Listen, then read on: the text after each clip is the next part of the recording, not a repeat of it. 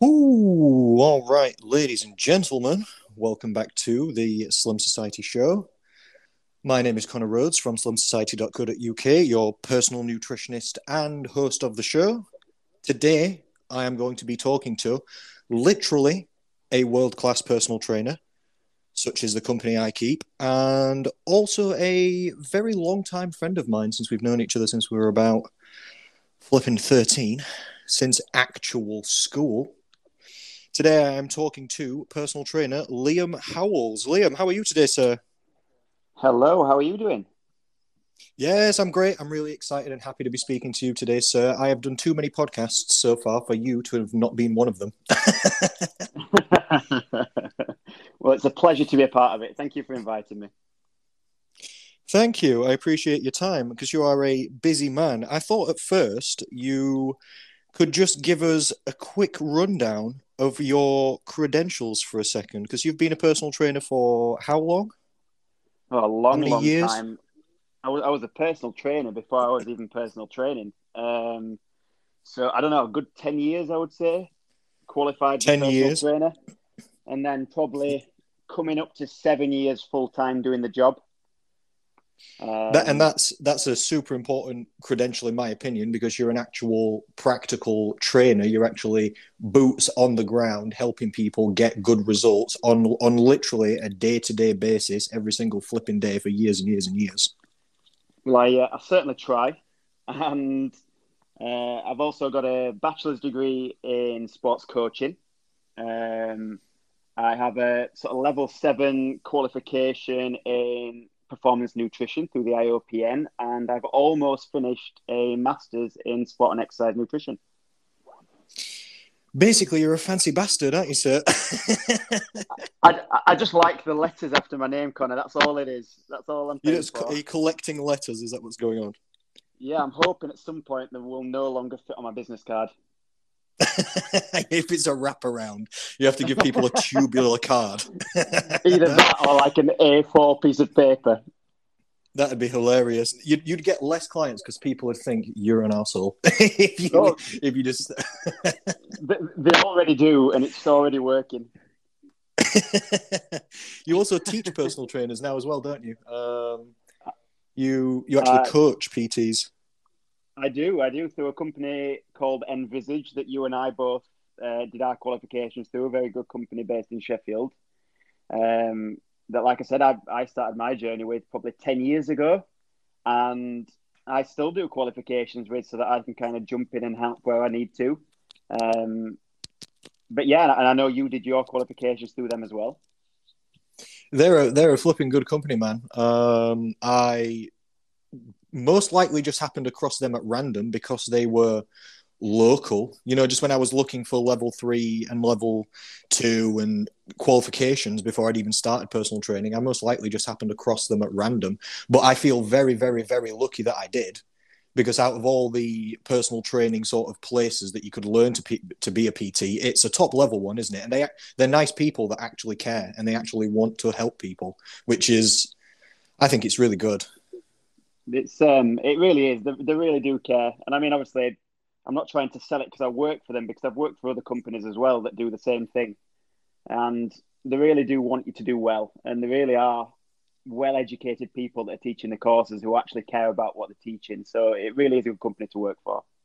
I agree, um, and they still flipping follow me on social media and it's been it's been like i don't even know. Like you said more than 10 years i don't even know since i did that qualification or something coming up close and still occasionally i get a like exactly from an, exactly from an Envisage person and i'm like oh that's nice. Still keep still keeping an eye. I see what's going on. Just, just just just watching in the distance just peeking their head around the corner watching what you're doing and I'm glad to see them still doing well because they deserve it. Literally, I'm glad to see them still doing well, and I'm glad they've got somebody like you that's actually knowledgeable and cares and is in it for the right reasons, actually helping the the new people and the next generation of personal trainers come through. Because most personal trainers they don't they don't do well after they come out of the various qualifications that you can do. But quite a lot of Envisage people do don't they? Yeah the the problem with most personal training qualifications is they're not prepared for the real world. They've got practical knowledge um, of insertion points and posture and they've got all this information in their head, but they don't know actually how to apply it to a client. Whereas I think that's what we really do well, is that we use science to practice. We don't just give you the information. We say this is the information, and this is how that'd work in a real life setting. And I feel like that's why people who go through Envisage tend to do that a little bit better. Mm-mm-mm. That's good news. And you teach nutrition to the students, is that right? Or what do you actually teach there? What do you help people with? Uh, my primary role there is to do the level three, the nutrition side of the level three personal training qualification. Um, yeah.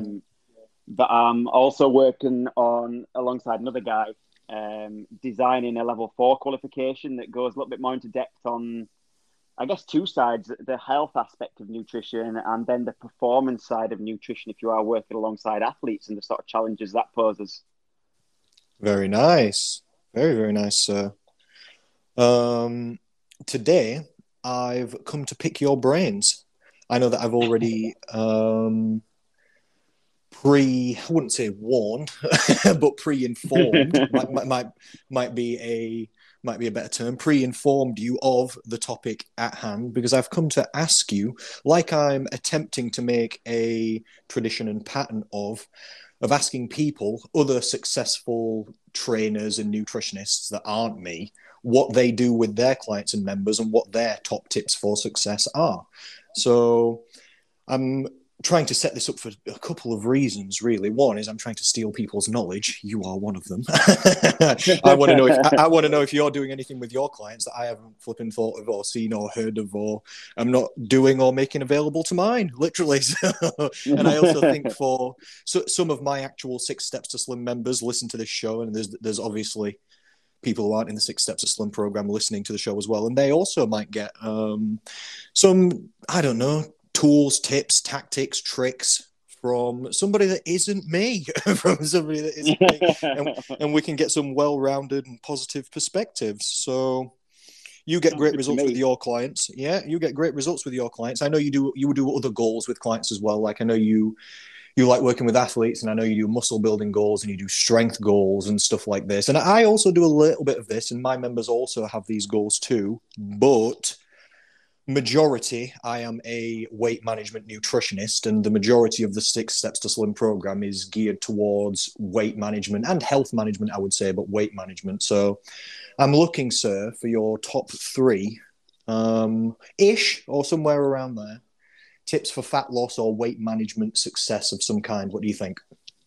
Okay, um, so I'm going to be probably really dull, and I'm just going to back up your message because, as you and I both know, one of us isn't doing anything the other one isn't doing.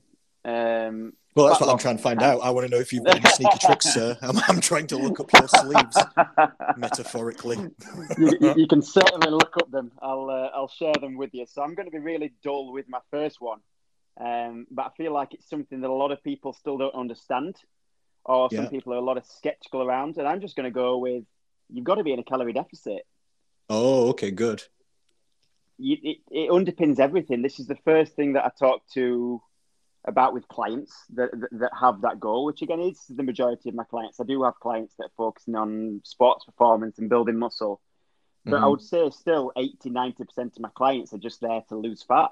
And yeah, un- unless they understand calories in, calories out, and that they need to be in a calorie deficit, it's not going to work. It's not going to happen. And and if it does happen, people aren't going to understand why it's happened, and therefore it's not setting them up for future success. Um, and it's it's the same in when I'm teaching personal trainers as well. Whenever I start the the module, the first thing I talk about with people is energy balance. I show them the energy balance equation. I speak to them about the two sides of the energy in and the energy out. And that underpins everything else that I talk about. Um, so even though it is dull and even though it is drilled into people, there are still probably more people that believe this uh, that don't believe this than do. Uh, so that's why I've kind of included that first off, and then hopefully my other points will just kind of back that one up. Well, I'm glad to say that I agree. I thought that was an excellent point, sir. At some point, I'm going to come on this podcast and I'm going to flipping ask a personal trainer or a nutritionist the top three fat loss, and some of them are just going to be stupid, I'm sure. But that is not one of them. so I'm glad, to say, I'm glad to say that I agree with you. Um, I don't know if it's dull. I don't know if you're downplaying it there because it's kind of I, I try and try to think about it as if it's like a tool for the job. Like if you say sort of energy balance is dull, to me that's like saying using a hammer is dull. And it's kind of like, yes, I, I, kind of agree. It is kind of boring to use a hammer, but I'm not looking for the hammer to be exciting. Whether the hammer's like flipping painted pretty and pink and it flashes or not, this is not really what I'm looking for. I'm looking to just use it to get a job done. Really, what I just want is like shelves on the wall or, Yeah. something. Yeah. Yeah, yeah. So while I don't know, I don't know if it's dull. I mean, if, if you've heard about it a thousand times, if people are thinking, "Oh, I knew it was calories," well, if you think you've heard it a lot of times, imagine how many times we've goddamn heard it. Imagine how many Exactly. times we exactly. But you are right as well that a lot of people are still not following these principles, are they? And people are still arguing it. People are still refuting this, and people are still saying that it's hormones instead. Um, yeah, insulin, carbs, Yeah, flipping, yeah, yeah, your, your exactly. metabolism, whatever it might be, Whatever it is. Um, the position of the stars. exactly, as though, as though it's one or the other, as though it's either hormones or energy balance. It's not. It's not both together. Which is a good point. It is somewhat levels Well- of both together. You're exactly right. A, a hormonal response will never supersede any calorie deficit for fat loss, will it? No, calorie deficit always wins over everything else. Yeah, regardless of other variables. If the calorie deficit's there, your your body has to suck some of its energy out of its reserves. Otherwise, you die. So if, if you didn't die, then fat loss worked. If other, if if it didn't work, then at the first time you missed a sandwich, you'd just drop dead in the street, wouldn't you? Because you've only got you've only got really fat or food that we get sort of like long term energy from from the body. So if there's if you're not losing fat and you've not eaten much food, then how are you getting by? It's not from you're not flipping absorbing energy from the ether, are we?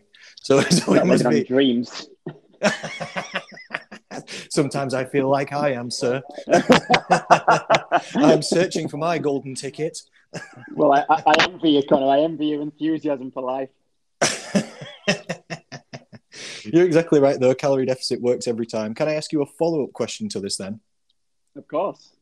What are some of the methods then you use to get the calorie deficit with your clients? And what could what could we talk about in that area? Because it's all right saying to people and this is one of the things that gets me a little bit about coaches and I understand sometimes why people are still confused because I see a lot of people online putting oh calorie deficit this calorie deficit that but it's all right saying that to somebody but that's like saying to a saying to somebody who's not got much money well why don't you just earn more? Yeah, you know, correct, it's, it's, yeah. it's like saying to somebody in poverty, well, oh, well, why don't you just save more money? That's like the same as saying to, to saying to somebody who's struggling with the weight management, why don't you just have a calorie deficit? It's like, yeah, okay, that's level one. That is true. You do need to flip and say get more money or save more money if you if you're in poverty and trying to get out, same as if you're trying to lose weight. But what are we actually going to do about it? And have you got what what kind of things do you do with your members or clients? Well, this is kind of coming back to what you were saying before. It, it, it's it's tools in your toolbox, isn't it? It's having methods readily available to you so that when you kind of conduct a consultation with a client, you can say, right, it seems that from what you've said, we're going to try this basically. And that might be, I don't know, MyFitnessPal. I mean, in an ideal world, it'd be my fitness pal or some sort of tracking app where you set a calorie goal for a client, you show the client how to use this tracking app and understand that's an what important point. are, use how to use this app, the, calorie density of macronutrients, and what I mean by that is obviously macronutrients being fats, carbs, protein, and how many calories per gram they contain. So that they can then make informed choices to kind of work food into the amount of calories you've given them. So in an ideal world, like I said, you would explain the app to somebody, you would give them a calorie target, and you would say, look, here's the app. I'm going to keep checking in with you. You have 1600 calories to play with daily. Um, or you have, I don't know, 13,000 over the week if you have plans. That'd be, I guess, the most accurate way of doing it that I can think of. Oh, interesting how you did a weekly calorie target there. I kind of like that one. Um, I like I like flexible and variable targets for my members and clients. um, the best. Like I literally made a post on the Slim Society Facebook page, I think yesterday or the day before, saying while we do often with beginner members use sort of calorie tracking methods like you're describing, we don't set people ever specific calorie targets or goals. We set people calorie target ranges or calorie deficit ranges. Like I never set anybody a specific calorie deficit target of a certain amount of hundreds per day, whether it's 200, 300, 400, 500, 600, 700, nothing like this. We always set calorie deficit ranges just to make it easier for people. Um, just because they're not dieting robots and they can't hit the same every day, can they? So if I set a specific target, no matter what number I give it them, they'll fail. Um, yeah. So I loved your point there. Then can I ask you another another follow up question to that? Then ask, ask, as many as you want, Connor. Your All podcast. Right. Good, good. I'll just continue on forward then.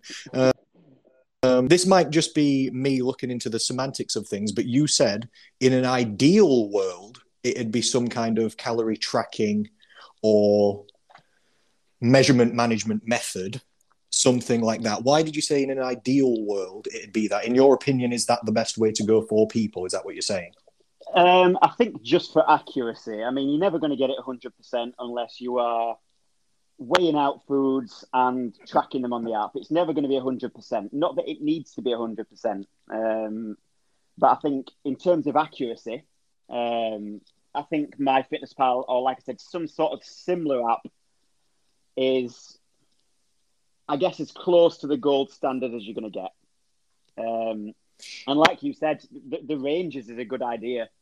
I do a similar thing where I say, look, we're going for about this amount, but I like your ranges idea. Yeah. I might steal that.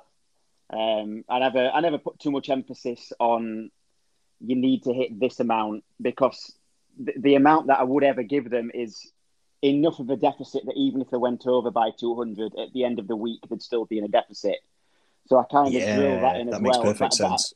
But, but, but I like your range. I might steal that. Yeah, that's exactly why I do it because I'm trying to get across the same thing that you're trying to get across to people. That while it would be good, for example, if you got a five or six hundred deficit or seven, eight hundred, depending on how much weight you've got to lose, that'd be nice. Sometimes you're also just a human, aren't you? And sometimes you just got to eat some stuff, or sometimes you're hungry or you're stressed. And a two or three hundred deficit is still good.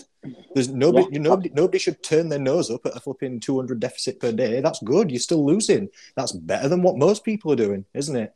Yeah. So I give Correct. people usually my members get a calorie deficit range of something like zero and then somewhere up to about 750 depending on how much weight they've got to lose which usually puts people in a calorie range of eating of somewhere like 12 to 1400 up to around 2000 per day. And then they just kind of float between that 2000 being their rough calorie maintenance level.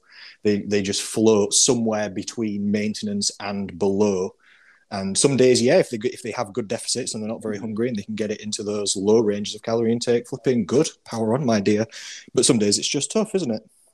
Yeah, absolutely, it is. But I think that's a really good idea. It gives people that flexibility, then, doesn't it? If they've got any plans, I mean, not that anybody has any plans at the moment, but in in a in a normal world where we're eating out quite a lot, or we want to go out with friends, or we're going out for a walk with friends, we want to go in the cafe afterwards, or to have that little bit more calories just to play with uh, gives you that flexibility, and again, just kind of makes you feel that you're not dieting at all, doesn't it?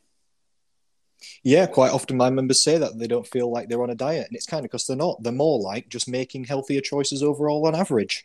It's it's longer. It, it doesn't sound as sexy as saying, "Oh, you know." It's a longer thing to describe, but it's more realistic and it's more true. You're right, and then people actually while they might in the short term lose weight slower, over a, longer period of time, they actually lose weight better and more and keep it off for longer. And it goes better if you have a more flexible, less restricted approach. Otherwise, the, the opposite approach to that would be something like the Cambridge diet, where they just go, you know, that food thing you like? Cancelled. you're, you're on these. You're on these bars now. 500 calories a day only, 600 calories a day only. You only have bars and shakes. Food, food, never again. The, the, the ultimate low calorie, high restriction diet sort of thing. Yeah, people on those, they lose flipping a stone a month every month while you starve yourself to death. But then it's not the most sustainable or healthy necessarily way to go about things. And people often find that works well in the short term, but then struggle long term. If you want it to go better in the long term, it's better to just use more reasonable and realistic methods.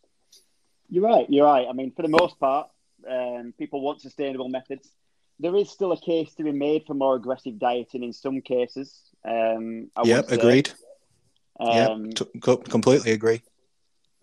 For, for an example, I guess where people have a lot of weight to lose and they need to lose it quickly for medical Yep. reasons, um, or, so, or something like that, or they've got a hell of a lot to weight to lose, and if we put them on a very small deficit, they'd be losing weight for the rest of their lives. Um, Yeah, like you said, sometimes the- it's for motivation as well.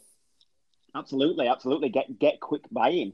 Um, Yeah, yeah, yeah, exactly. you- Yeah, they want good results fast based on what they're doing, don't they? This is also a real thing. you're right, and I mean, I, th- I think the NHS have just brought in some sort of, I, th- I think it's under a thousand calorie a day di- diet. Yeah, Um, yeah, they do these the- kind of things. Yeah, 800 calorie a day diets for like diabetes and stuff. And there, there are some good studies showing its um, showing its benefit on what they're aiming for it to benefit, and longer term as well. Because as long as there's a plan from that, because obviously they're not going to be on 800 calories for the rest of their life. As long as they're That's being a very good educated point. alongside that, Yeah, that's the game, isn't it? It's the follow up. Yeah, That's the, it's it. the follow up Uh, plan that's the most important. um, as long as they know what they're going to do afterwards and they have that in place, then I think it's okay. But like you said, for 99.9% of people, sustainability's got to be the key and flexibility's got to be the key. People have to feel like they're barely dieting and they're just making their own better choices around food. Yeah, I completely agree with what you said, and quite a lot of my me- members, if they want to, they they've got available to them the options to do aggressive dieting methods. We can also take people's calorie intake low. I just st- I still don't agree with like I gave with the Cambridge example. I still don't agree with like supplements only and total food replacement diets. Regardless, I think if you're going to eat 800 calories, at least eat 800 calories and try and get some protein and veg in. Fucking hell. Let's just let's let's let's not just go whole hog at it. If you even if you're going to eat 500 calories a day or something, 500 calories can be a decent amount of veg. Get it in you. Yeah. You're actually getting your vitamins and minerals. Yeah, all this kind of business thing. There's better ways to go about things. So yeah, I agree. Um, taking calorie intakes lower for people is not necessarily unhealthier or less effective either. No, completely agree. It's there's still variables on how you go about things though as well, isn't there? There's a, there's a time and a place. And like you said, you've always got to focus on a food first approach, haven't you? You don't want to be drinking your calories if you're on 800 calories. You want as much volume as is humanly possible. Otherwise, you might kill someone. And then through hunger, you might actually eat them. um, yeah, and, and I like I liked what you said about the follow up plan as well. Like my my program has probably I'm just going to average this out and kind of guess, but I'm going to say one third of the six steps to slim program is about the weight loss, and two thirds of it is about the weight maintenance after. Out of my six steps to slim that I've got, only the first step really is about the weight loss. The other five steps to slim are about weight management and maintenance after and at the end because I'm trying to get people, yes, they can lose weight quick or, they can lose weight slow. We can adjust the calorie intake to whatever. It's perfectly fine. But it's like you said, it's what comes after that counts. So we have a we have a free follow-up plan where everybody who achieves their weight loss goal, they get free access to the group and then to this follow-up plan after where I like people to keep working on the weight management and maintenance with us for free for the roughly the same amount of months as stones that they've lost, just as like an average. And some people come to us and they lose eight stone, ten stone, and yep, it's a, it's a good idea in my opinion to keep to have a follow up plan that firstly scales with the amount of weight that you've lost. Because if somebody's only lost a stone, how hard is it going to be for them to keep that off? Not as hard as somebody who's lost five stone or ten stone, because the changes to achieve that were smaller. The the habit changes that they've had to make have been a lesser due to a smaller weight loss. So they've had to make smaller changes so it won't be as hard. If somebody's lost flipping 10 stone, they've changed a lot of things. They don't walk the same, they don't look the same, they don't buy the same clothes, they don't eat the same places. Sometimes they don't even have the same friends. Stuff like this. It's wild. often. It's often. wild. Yeah. Yeah. Sometimes people join flipping running clubs and sports clubs and then they end up with different friends and people they've never even met. And it's just absolutely flipping wild. These people are not the same at the end. And you can change. You can change to one way and that's good. It take like if you're losing the weight and you're doing all this positive stuff, but keeping it going, that's the second part of the game, isn't it? So we focus a lot. Literally, I, I try and I'm, I'm talking to people about what they're going to do after they achieve their goal right at the flipping start, literally, and all the way through. They've got to know what's coming. Like you said, it, it's probably the hardest part. The maintenance phase is probably the hardest bit because all of a sudden, I mean, some people have got a lifetime of, I don't want to say bad habits, but certainly habits that lead them to gain weight. And then mm. obviously we we in our role work on changing these bad habits, I guess, and, and creating new habits around, like I said, sustainability and making better choices around food and not overly restricting, st- still having still having a lot of the foods that you enjoy eating that maybe they used to eat in excess. But then all of a sudden, if we go from a deficit back up to maintenance, we have more calories to eat these. Again, I don't want to say bad foods, but certainly highly palatable, high calorie foods that maybe we would quite easily overeat. And yeah. All of a sudden, we have these extra calories to spend on this food, and it's quite easy to slip back into these bad habits. And that's where these habits that we've built really come into play. And like I said, this is where this plan that, that, that certainly you have, where you you do the same amount of months after stones you've lost, comes into play because people need that support. They do, and I'll tell you another thing, sir. I'll tell you how we try and get people to have the best possible chance of weight maintenance and management at the end is I try and teach people, and we, we have people do two, they learn two ways of eating on our program at the same time throughout the program. So no matter what plan you go to, including mine or, or any any other, if it's a successful plan, it works on calorie deficit, like you said, didn't it? Yep. But the method that the method that they use to achieve the calorie deficit can differ wildly. Like some are low carb, some are meal plan, some are Atkins, some are Cambridge, some of you know any plan, even calorie counting, yeah. any plan. They all they all do calorie any, deficit. Any they all do. Yeah, any any method, same principles behind the method. They all they they they're using the same tool, sort of thing. So I'm not looking to just teach people when they join my program another way of eating low calories because they've already tried that 15 times. They've already tried low carb, they've tried low fat, they've tried Atkins, they've tried Jenny Craig, they've tried flipping, you name it, Skinny Watchers, Weight World, all of them. they've, they've tried yeah. flip. Yeah, they've tried all these ways of low calorie eating and none of them have stuck have they? So I'm not trying to just teach people another way of low calorie eating when they come to my program. I'm also go- trying to teach them a, a weight maintenance and management way of eating. So what we do is, you know, like I said, with the calorie deficit ranges and stuff like this, we change it over time. So say somebody's got 10 stone to lose. I'm just using round numbers when they come to join my program. We'll, we'll do a calorie deficit range for varying for each person because I stay in touch with them continually and we'll we'll just talk about it as it goes along. But let's say they lose one to three stone in, in a calorie deficit. Then after that, we'll do a little quote unquote diet break and we'll put in a, period a period of specific weight maintenance so that they can get their energy levels back up. They can eat a little bit more food. They'll sleep better. They can have a rest from the diet. They can stop and smell the roses. And I'm also trying to get them to understand and learn during this period not what low calorie counting, low calorie aim calorie counting looks like and what foods they have to eat, but medium and maintenance calorie intake has to look like. So they so they'll lose a st- lose a stone, two, three stone, whatever they can handle or want to, and then we might do again differing for each person. One week, maybe, maybe two weeks, maybe three weeks, maybe a month, if they want to. Some people like it of specific weight maintenance eating.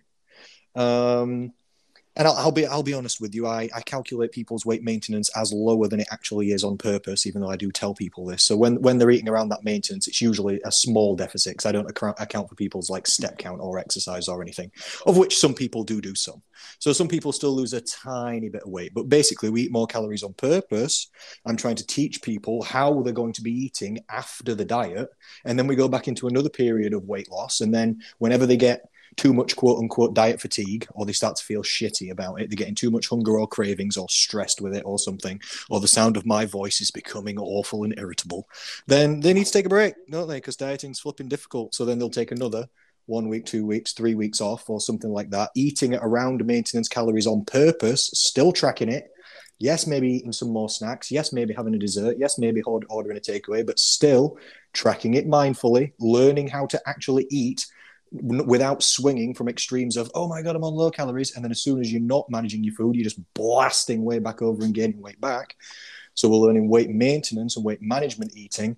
And then when people get to the their actual weight loss target right at the end they brought all the weight down they've kind of done a period of weight loss a period of weight maintain a period of weight loss a period of weight maintain a period of weight loss period of weight maintain then the last period of weight loss then they just switch back to another period of weight maintain, but this one doesn't end. And they've already been kind of prepared and prepped and practiced for this, if that makes sense, when they arrive at the actual goal. Yeah, absolutely. I mean, I think that's a good way of doing it. I think if you look at any sort of case study on on fat loss as well, they all incorporate some sort of diet break.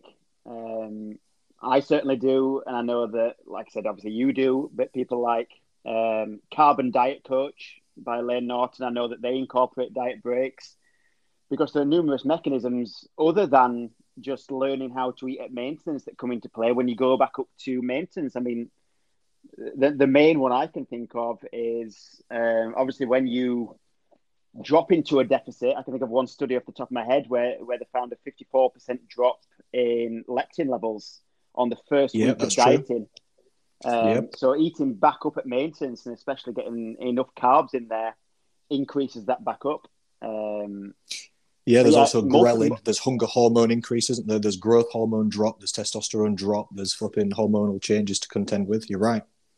Numerous reasons not to be in a deficit for long periods of time and to go back up to maintenance, other than, like I said, the main reason that you do it, which is teaching people to eat at maintenance, because eventually that's what we're going to be doing for the rest of their lives or there or thereabouts. Yeah. Obviously, we're going to have, like you said, a certain amount of sort of adaptive thermogenesis. People, if they're in a slight surplus, your body will probably just do slightly more. And if you're not eating quite enough, like you said, you put people slightly under maintenance, your body will tend to just be a little bit lazier. And therefore, that lower maintenance probably will end up being maintenance, won't it? Yep, you're exactly right. And I've also seen those studies as well about people who take diet breaks can get just as good or sometimes better results. So, like, there was that famous The Matador study and stuff like that um, that came out about diet breaks and stuff like that. And I feel quite proud of myself, you know, because I've been using this kind of method and it does change a lot depending on how much weight somebody's got to lose like if somebody's only got two or three stone to lose the pattern of diet breaks doesn't look like the one that i just described it's completely different but I'll, I'll not go into it, but I've been using this method for a long, long time, kind of just feeling that it was the right idea to do. And now I also notice, like you, other people doing it as well. Smart people who are doing the right things and studies coming out confirming what I already thought was the best idea. And I thought, yes, fucking knew it. Because I've been I've been doing this I've been doing it like this for ages. And I kind of got it from the bodybuilding world which I know myself and you both used to be a fan of. Um, I don't know if you still are but I did when I was younger. Um, anyway not so much these days but um, they do refeed sort of quote unquote or carb up days, don't they? Quote unquote, they do. to get their energy. Because yeah, because these people need to exercise and train, and so they even like Arnold Schwarzenegger when he was going for like his competitions and trying to be the most jack man in the world, he wasn't flipping starving himself continuously. He would still eat carbs and try and fuel his muscles up so he felt good and he could exercise, and then that'd allow him to do better overall and longer. And you think, yes, this makes sense. Yes. well, you're quite right. I mean, in the bodybuilding world, there's a lot of of stupid things that go off. But equally, there are a lot of things that people do that, that studies don't back up yet, but have done over time. Like I said, with diet breaks, bodybuilders have been doing that forever, but science hasn't backed it up until maybe five years ago. That's and I, am sure there are. There, I'm sure there are a number of things that, that people like bodybuilders are doing on a routine basis that they've just learned from generation to generation that science doesn't back up yet, but they know works. Yeah, if you watch flipping Pumping Iron on Netflix, Arnold Schwarzenegger documentary from I don't even know when. Um, 1970 like, something. Is it with him training for a flipping competition? The, the the exercises he uses and the gym equipment, it's basically identical to the same exercises and equipment that we use today, um, isn't it? There's not really much that's changed. Science might have proved it, that they that they oh actually yeah they were actually doing the right things don't you know well it's like yeah, no shit look at him oh yeah thank you science now, now we understand. Um, but yeah, like I said, we we know more about volume now, and we know about how often we're supposed to train muscle groups for recovery, etc., etc. But they were doing it anyway, weren't they? I mean, it, it's worked for them. We we understand more now, but it was clearly working for them anyway. You're absolutely right, sir. I'm thinking, you know, because we're flipping 25 minutes into the show and we've only done tip number one. I feel like we should go on to the next one. What do you think? Uh, I think you might be right, Connor. I think you might be right. All right. Uh, Hit us with your second top tip then. Uh, don't prioritize the minutia. Don't prioritize the smaller details. Again, it kind of ties into calorie deficit, and I guess it takes me back to my own experience and the experience I see with clients every single day. But I remember back as a, I don't know, as maybe a 17, 18 year old, maybe even younger, eating McDonald's daily, two double cheeseburgers, five, five chicken selects that we used to have daily. I also Um, used to, I remember these days. I also used to do that. It wasn't a good idea. certainly wasn't a good idea, but this is just to emphasize how poor my diet was at the time. So I was I was doing that, having that pretty much daily after training. And then I was worrying about whether I should have a protein shake before or after training, or whether I should drink it with or without with or without milk. And I look back now, and obviously I think how how stupid, how how how could I think that? But then you see it with clients, and the, the articles that come out and the misinformation that comes out certainly fuels this. Um, so again, it's I, I always refer people back to I suppose it's got a few different names, but the pyramid of nutritional importance or nutrition hierarchy or oh, lovely. Yes. Lovely. Um, yes.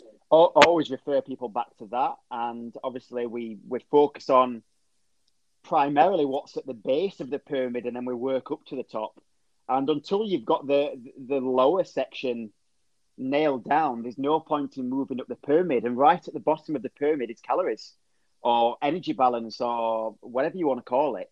Until you've got those in check, there's no point in even really looking at setting like micro micronutrition goals or looking at meal timing and frequency or supplements.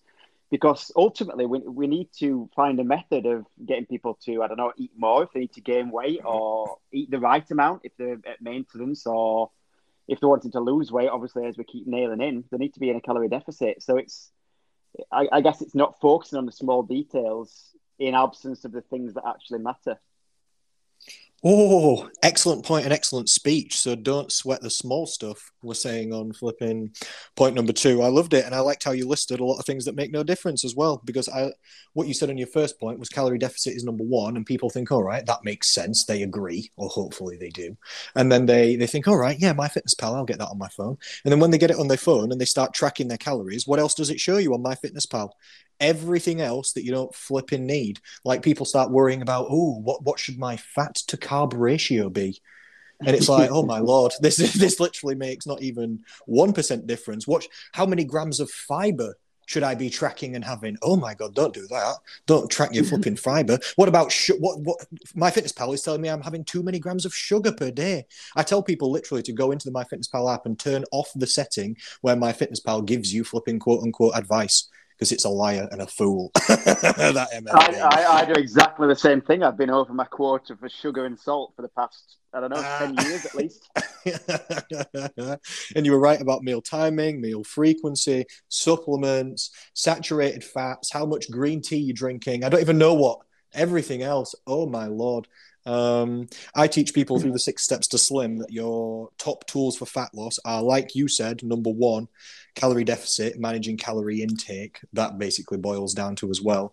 Uh, number two, walking more. Number three, exercising. Number four, increasing protein intake. In that literal order of effectiveness, those are your tools. Shaboom, boom, boom, boom, boom.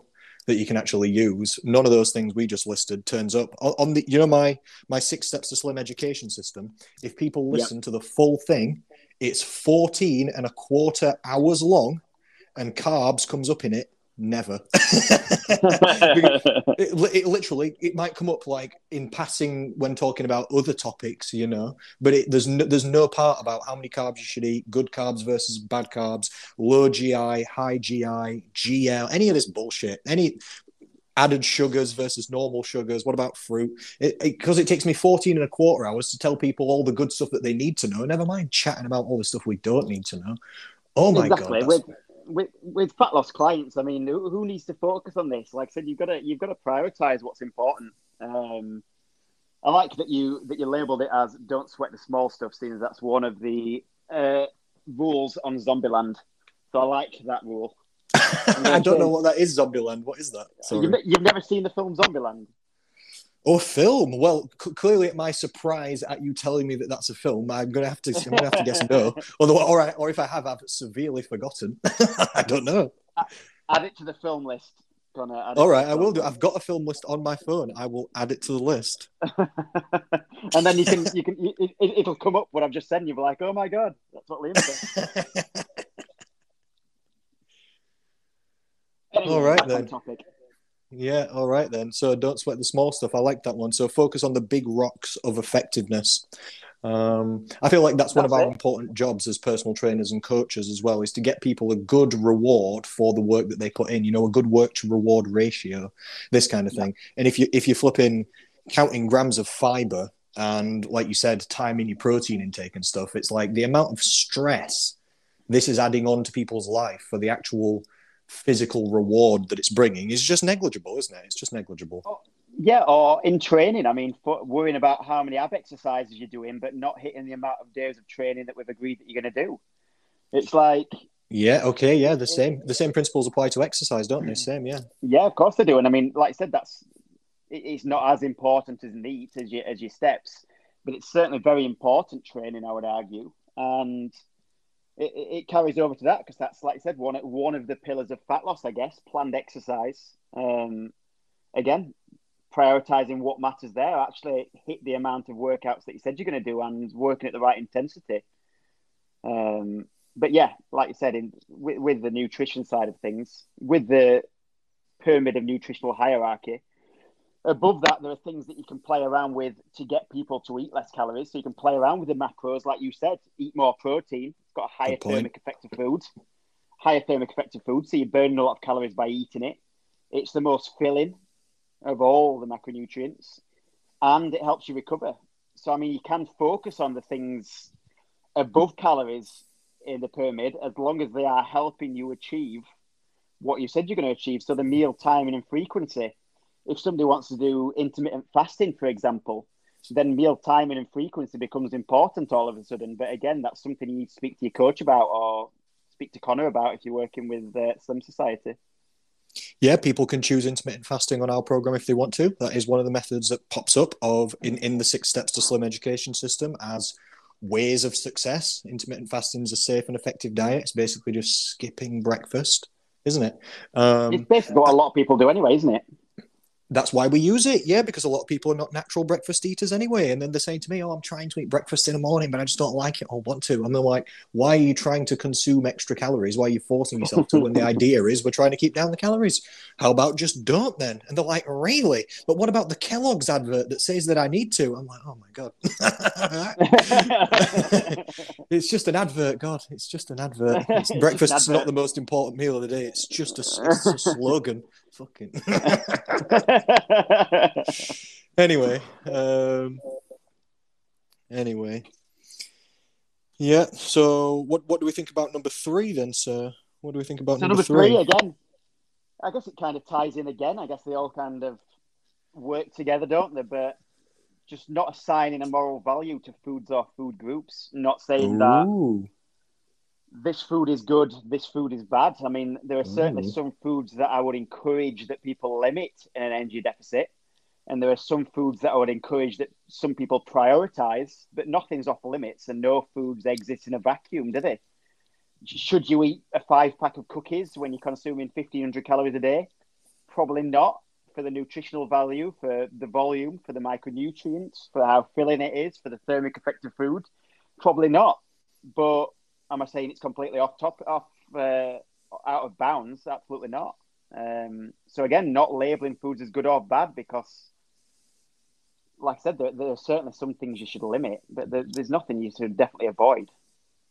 Love that. So a nice balanced approach and a nice balanced mindset. I also teach my members the exact same thing. Yeah, it's not good or bad food. It's a flipping inanimate object, isn't it? It's not got moral value. It, it depends who it it depends who we're talking about and what they're using it for. Like if someone's got type 2 diabetes, five pack of cookies, probably not the greatest thing. Like you said, probably exacerbating it. But what if somebody's got low blood sugar? Then you could give that person some cookie then that'd be okay, yep. wouldn't it? Yeah. It's it's there's there's no good or bad, is it? Like even sugar, people think, oh my god, sugar. Yeah, yeah, okay. If you're having too many calories and too much sugar and it's causing you issues, bad. If you're an athlete or somebody burning a lot of sugar or a type one diabetic with low blood sugar, if you don't give them sugar, they'll die. So how can it be bad? Not in all situations, is it? So I love what you said I mean, there. Go on, sorry. No, no, no, please. I was going to say, if you're on 6,000 calories a day, good luck hitting your calorie target on chicken and vegetables alone. It's You're not going to get what, what you consider good foods. It's not going to, your entire diet isn't going to be made up of good foods because you might hit, I don't know, two, 3,000 calories if you're lucky with what you would consider to be good foods. I'm doing the kind of rabbit ears in uh, in my living room.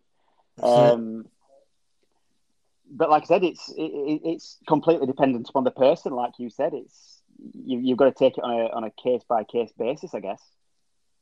Yeah, like like uh, what did you say? Something something along the lines of no food exists in a vacuum, or something like this. It's everything in context, isn't it? So it is yeah. is is it bad if you order a takeaway? Well, it it kind of depends, doesn't it, on what your goals are, what what kind of takeaway you order, how many takeaways have you ordered recently, like if it's the second one today, probably not the best. if it's been once in a while, oh, now we can talk. Now not so yeah. bad. So yeah, it flipping depends, isn't it? There's nothing. There's nothing necessarily good or bad. It's just context and what you use it for. And I don't tell people to only just eat a pure health, quote unquote, what you'd consider healthy diet or foods either. I, I, I try and teach people like you're suggesting a balanced approach where they've got two main enemies that will occur on their fat loss journey and that they'll come rearing their ugly heads. One of them's hunger, the other one's cravings.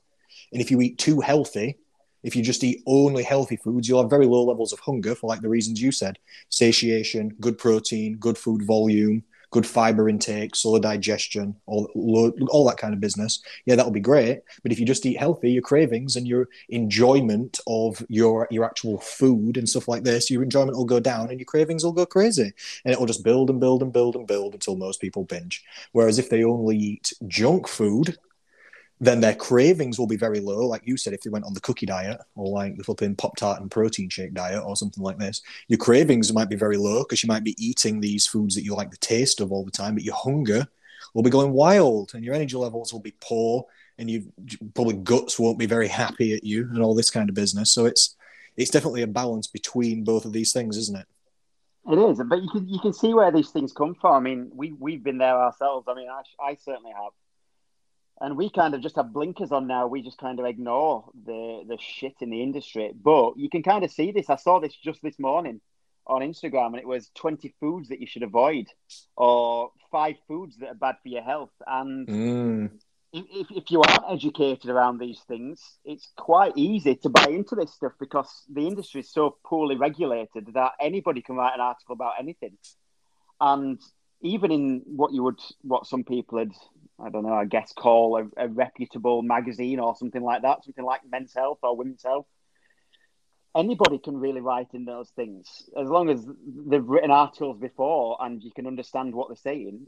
You, you can write about pretty much anything you want, um, and that's why we see these things. We see these foods you should avoid on in a calorie deficit or five foods that are bad for your health, or in the Daily Mail, don't eat red meat, and then the next week, oh, eating red meat is absolutely fine, or avoid dairy, or don't eat sugar because you'll die at like 30 years old. And it's like, well, completely out, com- completely out of context. And none of these readers bother to actually look at the studies. They just believe what the headline is. Yeah, that's true. People do do headline checking. Yeah. And that is one of the problems with content production, I guess, isn't it? Like if somebody on YouTube stands there in a nice setting talking in a voice that sounds reputable and they, they, they sound smart when they say things and there's no one there to say uh, actually you know like for example food food documentaries on netflix. When you watch them they're convincing because there's nobody saying if i'm watching it i'm like wait a minute pause it. What the fuck are they talking about? That is not true. I don't even know. Like you're saying five when, when you said oh five foods that are bad for your health which I, w- I would say, wait, wait, wait, wait, wait. let's let's talk about these foods specifically, and then well, let me tell you why that's not the case. But when there's nobody there to put a, a, across the opposing argument, somebody can just st- stand there or sit there or talk to you if it's a podcast or something, sounding smart and sounding like they know what they talk about. And if it's if it's not your personal sort of topic of expertise, if you don't know anything about this subject, like for example i asked my, my sister is a qualified counselor and i i was asking her questions about counseling the other day because if because i don't know anything about it. So you know if a uh-huh. counselor says something to my clients i don't know enough about counseling to know whether that's right or wrong because my it's not my area of expertise let's say you know like therapy and stuff like this. I don't know what the correct practices and principles are. So if if a therapist says something i have absolutely no idea whether it's right or wrong. Whereas in nutrition or exercise that's not true. Even in even in let's say physiotherapy and maybe even maybe even ancient history um, I am not a physiotherapist or a flipping historian, but I do know enough about physiotherapy and ancient history to be able to smell bullshit. I can I can I can sniff and think, wait a second, this smells funny. Um, whereas an, a, an average person might not know enough about nutrition to be able to, like you said, if they come across an article online or a video on YouTube of somebody flipping sounding intelligent or looking in good shape. Like there's loads of people on YouTube who are in great shape, but they just chat shit, don't they? They've just got the they've just got the worst advice ever, like things that don't even make sense, but because they're in good shape and they're a good looking person, they've got good camera quality. People don't know what's real and what's not real, I guess. That, that's it. And um, often on the documentaries, they get people in that either have a PhD or they're medical doctors, and therefore people think, who the hell am I to question these people? Well, in actual fact, I mean, if you do a PhD, you're very clever on one very specific topic. Um, and if you are, I don't know, a doctor of some kind, an actual medical doctor or a GP or something like that, the cover nutrition, basically not all. Again, the very clever people, on the whole, much smarter than I am, because I know nothing about anything that they know about. They've, they've been in education much longer than I have but with regards to nutrition, they do basically nothing. Um, so these people aren't to be listened to, but then people see them on these documentaries, Doctor So and So or somebody PhD, and they think, well, there must be there must be an expert at this topic, and therefore I'll listen to them. Um, which I know is it's wild, isn't it? Case. It, it can be tricky with university. You're exactly right. Like I know people that have got nutrition master's degrees that don't know anything about nutrition because they did flipping I'm going to make this up, let's say English as an undergraduate, and then they've switched to a master's degree, done like a one year's master degree where they've done a study of some kind, like downloaded some data off the internet and analyzed it, and then flipping come to a conclusion. And well, hey, you've got a master's degree in nutrition. And these, these people couldn't flipping coach a cucumber. If they were in a consultation, they'd probably just shit themselves and cry. If somebody started crying to them, which happens to me in consultations all the time, because people talk to me about they're flipping lifelong struggles and things like this. People people sometimes do get quite upset. That's a delicate situation. These people won't have a clue what to do. They've never even oh. had a single client, and they don't know. They've they've been learning about nutrition for one year, yet they've got a master's degree. I'm like, uh, which is why one of the first things I said to you was te- was not. And I know I already know about your flipping master's degree in your university studies and your level fucking nineteen, whatever it was.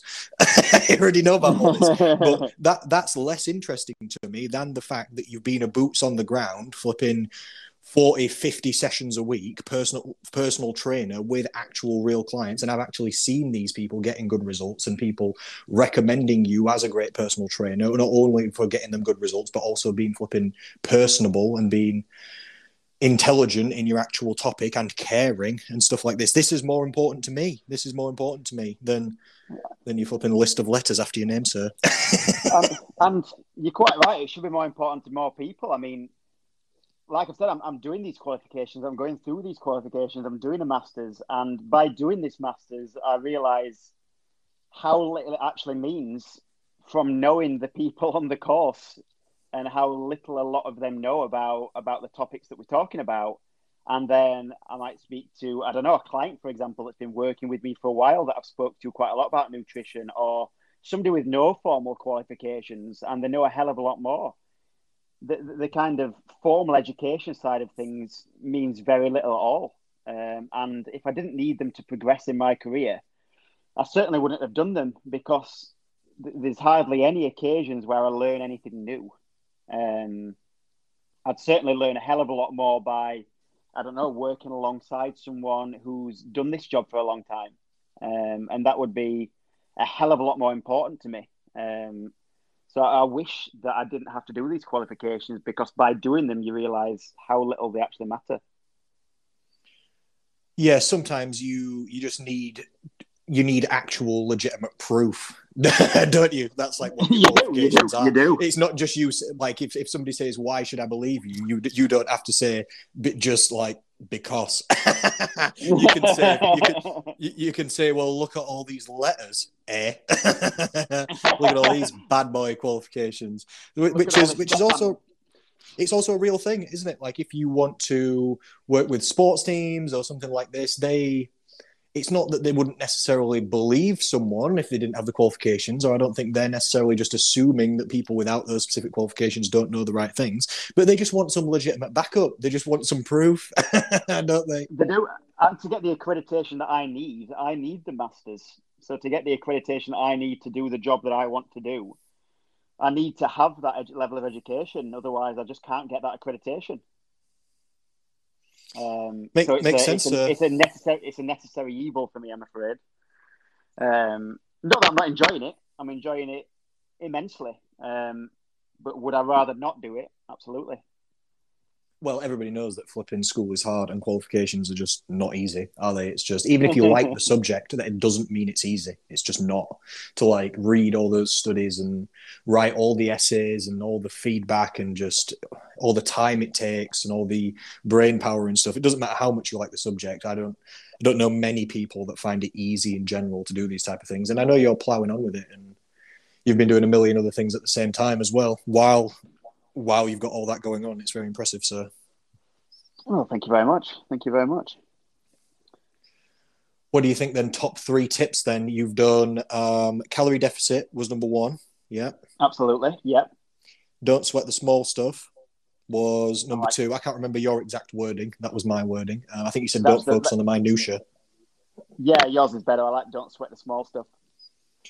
Um, and what was your exact wording for the third one? Uh, don't assign a moral value to foods or food Oh yeah, groups. no good or bad foods, wasn't it? Yeah. Um, that's that's I mean, the one, sir. I, I, could have come up with a list of about ten, um, but these are certainly the ones that I often drill into clients and keep going over and over and over again. But I could have gone. I could have done NEAT, which you do. I could have done the step counting. I could have done thermic effect of food. I could have done which diets are best. You could you could have done anything, couldn't you? But they're the kind of three that I determined to be the, I guess, the most important. Yeah, I really appreciate that, sir. That's why my program's called the Six Steps to Slim and not Calorie Counting to Slim because it is about calorie deficit and stuff like that. But there's there's more to it than just that one piece of the puzzle, isn't there? There absolutely is. There absolutely, and it's catchier. yeah, it sounds cute, doesn't it? that's what I um, that's what I say to people. These I say I, I, teach people even that the the rules and well, it's not even really rules, but the principles and practices, let's say, of the Six Steps of Slim program are not invented by me. Like the order of effectiveness of the tools that you've got to use and what you can pick from and the changes that you can make. None of these are invented by me. I did put them in an order and call it Slim Society Six Steps to Slim because I like alliteration. but, so, so, it sounds nice, but yeah, it's not. It's not my actual opinion. It's actual. It's real. It's real hard science and real. Well, it is. Real it's, stuff it's made. Hard, real stuff made for real people. It's hard facts that you've dressed up nicely, and it works. Thank you, sir. Yeah, I put, put, a little cute hat and coat on it. I do a nice little presentation, and here we go. We're off to the races. Exactly, and it works. People people benefit from it, and that's all that matters. click my heels, and then off we go. Tally ho and hip hip hooray.